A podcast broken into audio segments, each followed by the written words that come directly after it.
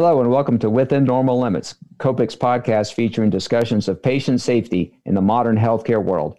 I'm your host, Eric Zacharias, a risk manager and patient safety consultant for Copic, as well as a practicing internal medicine physician.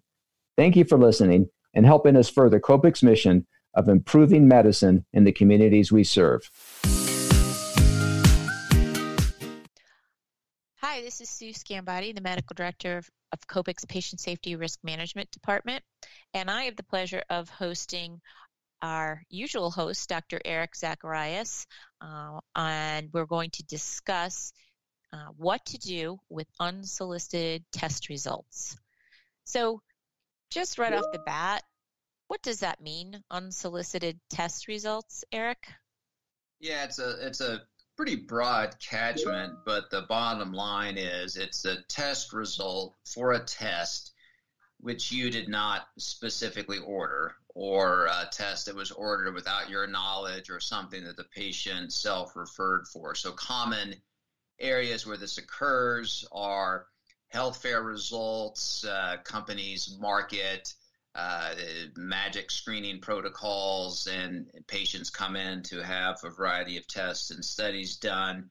But it can also be physician ordered, physician directed uh, hospitalization, uh, out of town hospitalization where there's care and treatment, and uh, you did not order or participate in the care and management. And uh, those are generally what we're referring to. Okay. So um, I did prepare a little for this and kind of looked at the copiscope. Um, and really, I think there it was beautifully described in there's two scenarios. You either have a pre-existing doctor-patient relationship with this patient, that would be one scenario, or in the other scenario, you have no idea who this patient is, um, but they may have decided that they want you for their doc and sent you the results. Um, so let's take the first where you do know this patient. They you have seen them in the past, you have a relationship. How do you mitigate your liability if you receive an unsolicited test? You didn't order it. You're not sure who ordered it, but here it is, and lo and behold, it's abnormal. What do you do? Yeah, great question. And the way this will typically come up in, in my practice, and I have a couple of case examples. Uh, but if the if a physician, uh, I'm sorry, if a patient self refers uh, for a for a health fair, for instance, and gets uh, uh, an ultrasound of their neck, and they get this carotid artery intima media thickness test done, and it comes back, let's say uh, 1.1, which is the highest category, and it shows up in your office, and you see this test which shows high risk carotids. Uh, a study you didn't order in somebody, what do you do with it? And the other side of it would be uh, a little more subtle, and I'll, I'll talk about both of them kind of simultaneously. Is if uh, somebody self refers for a heart scan, you know, they have a family member uh, who has had a heart attack, uh, had a cardiac arrest, and they self refer. Uh, you haven't seen them for a year or two. You know they saw a cardiologist five to seven years prior, and uh, the heart scan comes back with a, a score of, say, 300, which is the highest risk category, and this shows up. It also says it goes to the cardiologist's office. You know, what do you what do you do about this? So these are these are situations where you have a pre-existing relationship, a physician-patient relationship. And the simplest thing to do is just assume responsibility for contacting the patient, uh, discussing the meaning of the test, and uh, discussing discussing and setting up a, a, plan of action. And this is what we mean when we say reasonable follow-up, and and that means uh, schedule an office visit, you know, a phone conversation, a telehealth visit, uh, or uh, some way that it's clear, for instance, in that cardiology patient, uh, you can make sure that they're well aware of the result, document that you've had the discussion, and that they have a follow up uh, appointment with uh, with a cardiologist. And you shouldn't assume just because someone else's name is listed on on the study that that person is either a going to see it, maybe it comes in uh, with 744 faxes they get that day, which Um, you know, if you practice medicine, you know that you know that actually is not a made up volume. It can happen.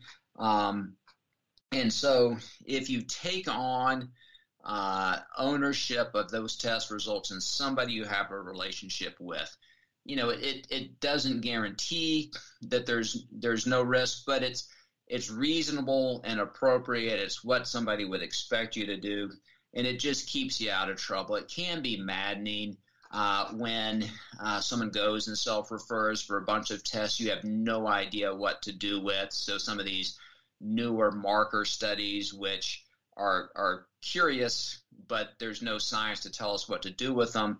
But somewhere buried in there, there will be something that we actually know what to do with, uh, such as these carotid artery studies or uh, a, a, heart scan. So uh, that would be what uh, is is reasonable follow up. Gotcha. Okay.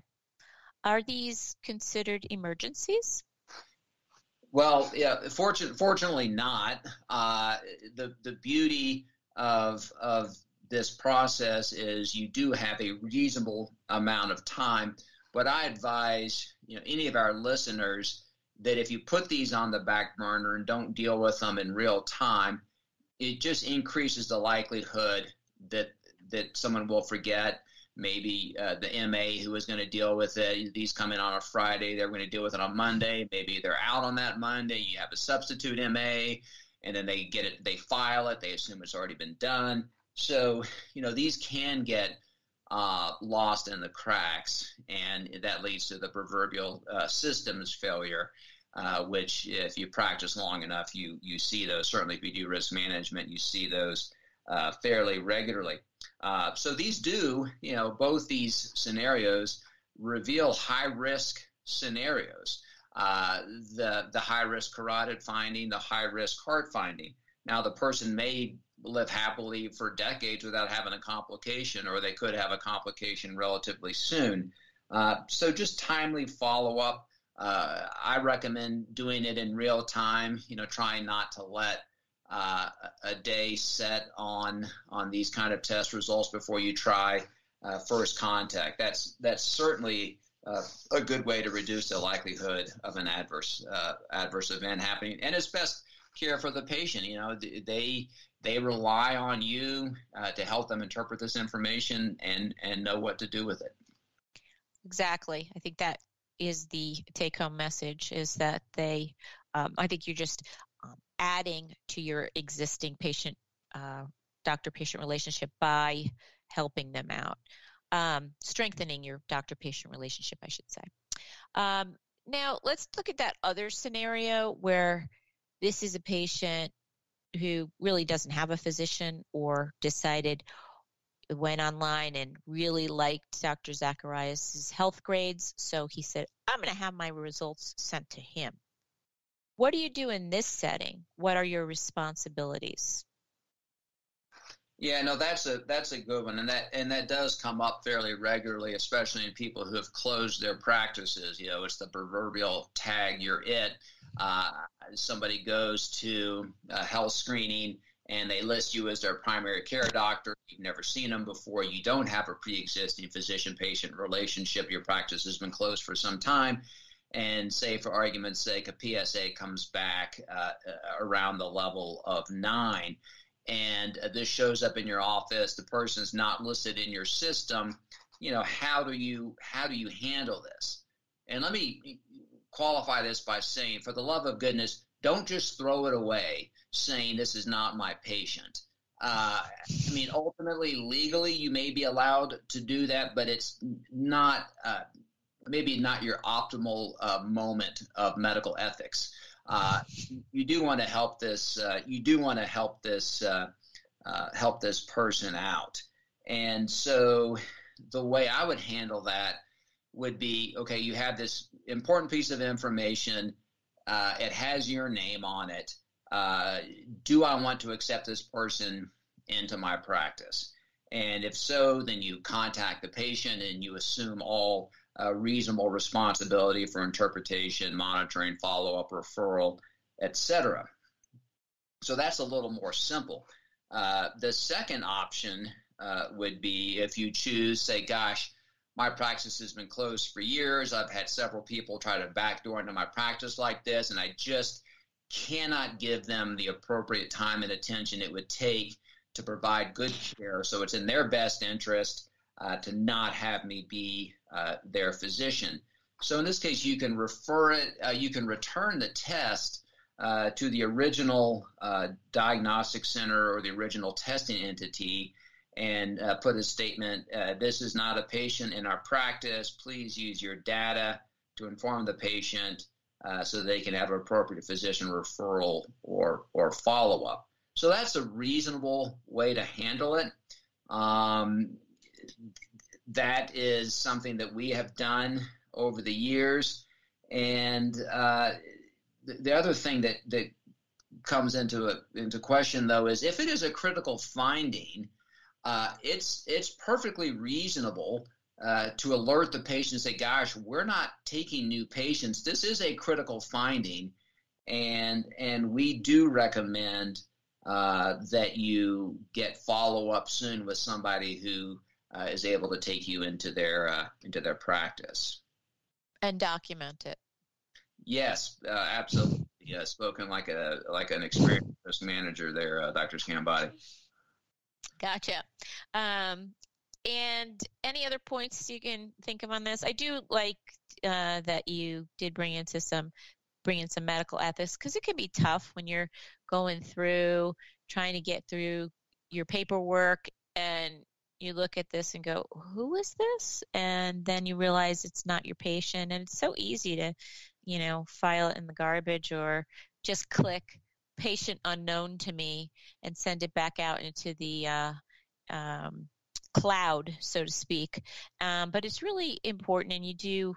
Uh, at the end of the day, have a bit of a responsibility for this as well. Um, what about reports you got in error? How do you handle those?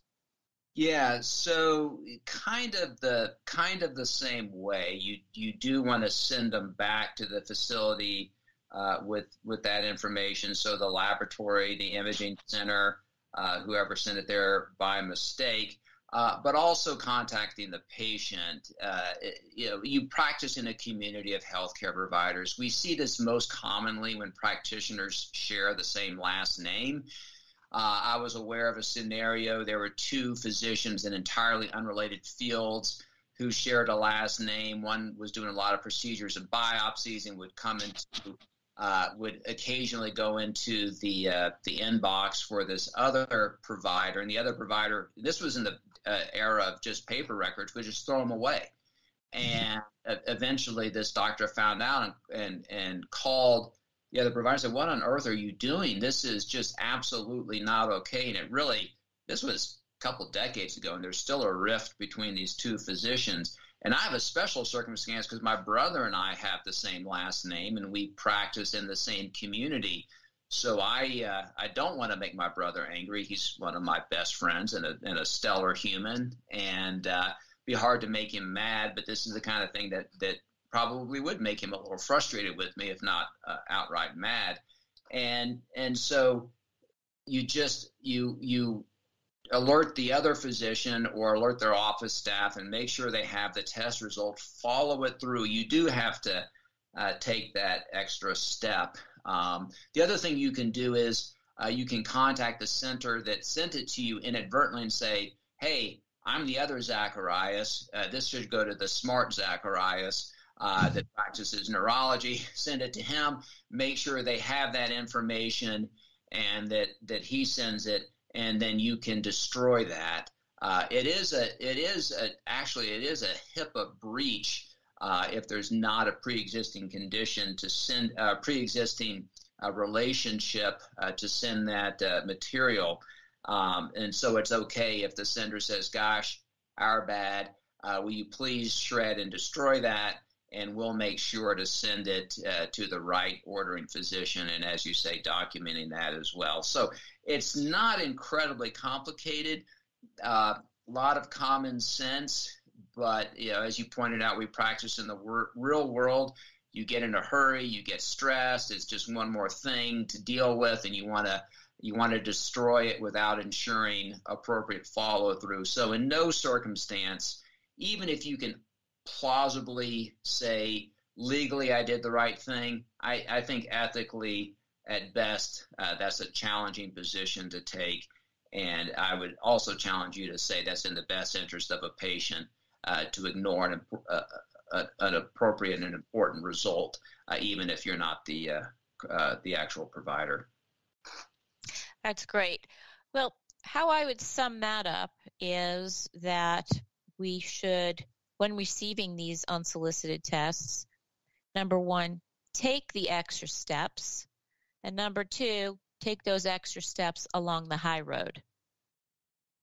I, I think that's a, a perfect way to end it and stated much more clearly. I got tongue tied there at the end. I think it was the stress of thinking of my older brother being angry at me all these years, both in our 50s, and he still scares me. So, uh, yes, Dr. Scambati, without, without the terror of an older brother attacking you, uh, you summed it up uh, very nicely.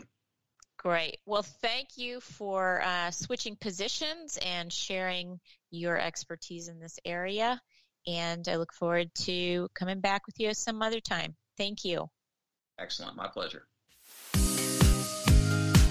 Hi, this is Dr. Susan Scambati, a colorectal surgeon and medical director of COPIC, thanking you for being a listener. We hope you find Within Normal Limits to be interesting and informative as we at COPIC continue with new ways to bring you content relevant to our mission.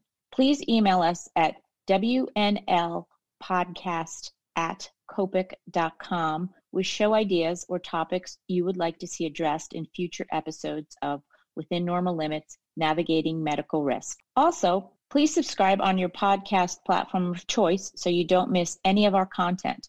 And while you're at it, please give us a rating if you enjoyed our show.